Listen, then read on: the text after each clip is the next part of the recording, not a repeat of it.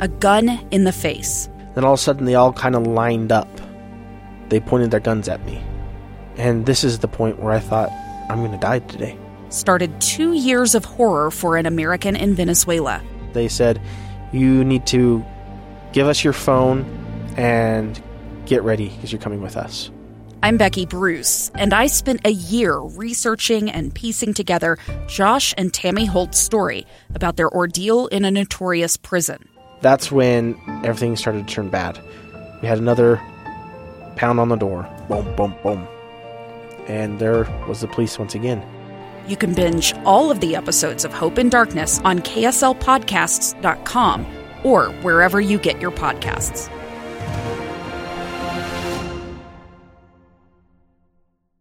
Is a pre recorded program presented by KSL News Radio and Intermountain Healthcare.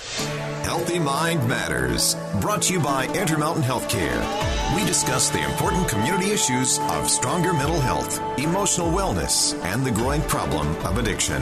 Here's our host, Maria Shilaos, on KSL News Radio 102.7 FM and 1160 AM. Thank you for joining us for Healthy Mind Matters. Today we are talking about traumatic stress. With me is Dr. Audrey Jericho. She is an OBGYN for Intermountain Wasatch Gynecology. Dr. Jericho, talk a little bit about what this looks like in your office, in your practice. How do you go about talking to women about traumatic stress and how it may be impacting their health? Well, I've really changed uh, the way I do my history and physical just in the last five years because of this issue and all the research that I've read and how impactful these issues can be on health. So I used to just have families come in together, do my history and physical exam with whoever was in the room. And now I've recognized that speaking with patients alone can be a really important part of the visit. And so I definitely welcome families members to come in together. I do my general history, but I always tell them at the end of the visit, the last uh, few minutes, I speak with every patient alone. And when I'm speaking with patients alone, that's when I ask them about nicotine use, alcohol use, drug use, any history of um, sexual violence, child abuse, domestic violence. So I have that time and space, and it really doesn't take that much time. But I just let people know hey, I ask all patients these questions because they are common problems. You know, in in the state of Utah, uh, girls have a one in four chance of experiencing childhood sexual abuse um, a one in three chance of experiencing domestic violence in their lifetime. These are common problems that definitely impact health, and there are resources available to help people out. So it's not, I'm not picking and choosing which patients I'm going to ask which questions. I just ask everyone. And I've found that it's really helpful because if if you ask in the right way, which is the way survivors have taught me how to ask, uh, people are forthright about it and they're willing to talk about it if they understand that the information is kept confidential and that I have resources for them. Right. Domestic violence. Uh, you talked about child sexual abuse, but mostly that's happened in the past for these women. So, domestic violence, though, is something they could be experiencing at this moment. How difficult is that conversation for you? It is so easy for me now. but I will admit, as an OBGYN, it took me about a year to be comfortable with this conversation because as OBGYNs, we are really used to identifying problems and fixing them. And that's sort of our mindset. And a lot of healthcare providers are like that. We want to identify problems and help people. And with domestic violence, um, we have to realize that it is it is a process and we are not here to fix all problems in our society.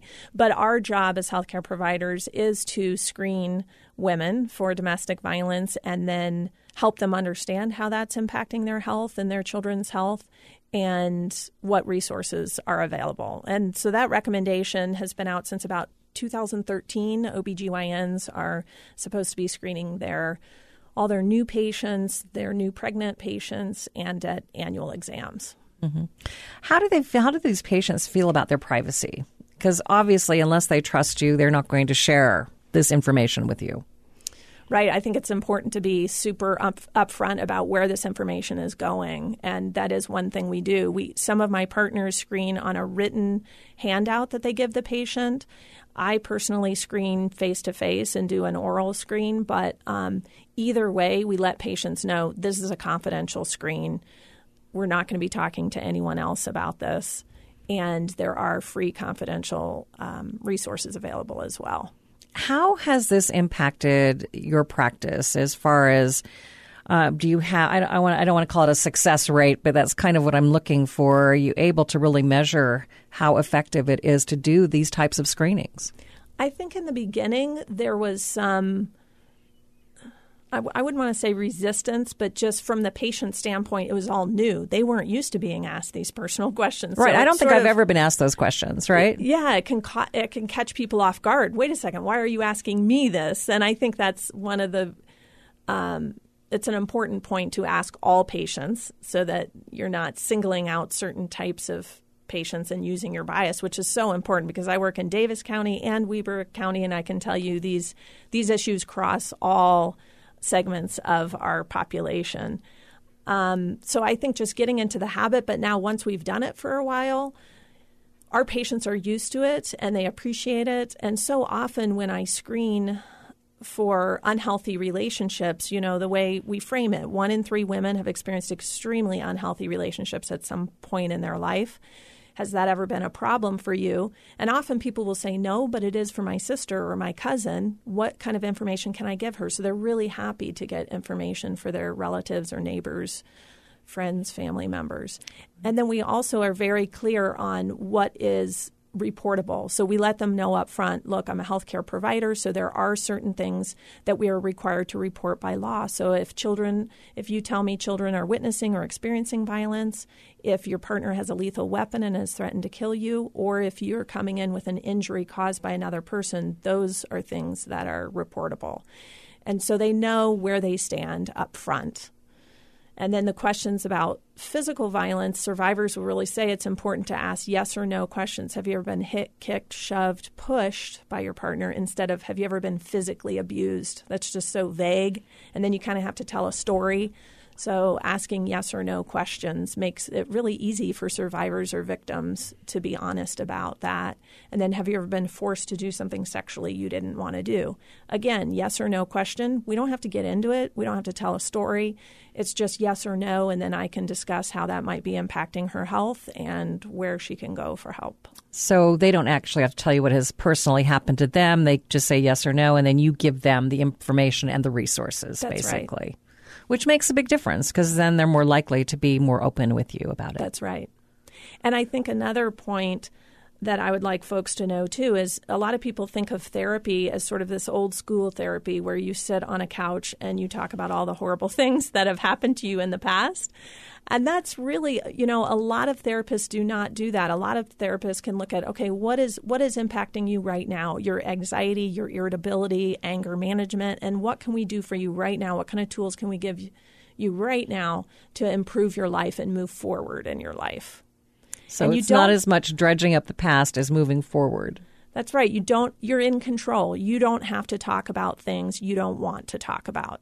Sometimes it may come back around to these things and you'll find, yeah, it might be helpful to actually get through this, but you do not have to talk about anything you don't want to talk about where do you send people? I mean, if someone is listening right now and they're going, uh, well, this is me and I could use some of these resources, uh, what's the best information that you give people? There's a great website, trcutah.org, and that's the Trauma and Resiliency Collaborative. And they have resources throughout the state and a lot of information that I've been talking about the ACEs study, Adverse Childhood Experiences study, that will be interesting for a lot of folks. And then information specifically on survivors of sexual violence, domestic violence. So I refer lots of folks to trc.utah um, or trcutah.org.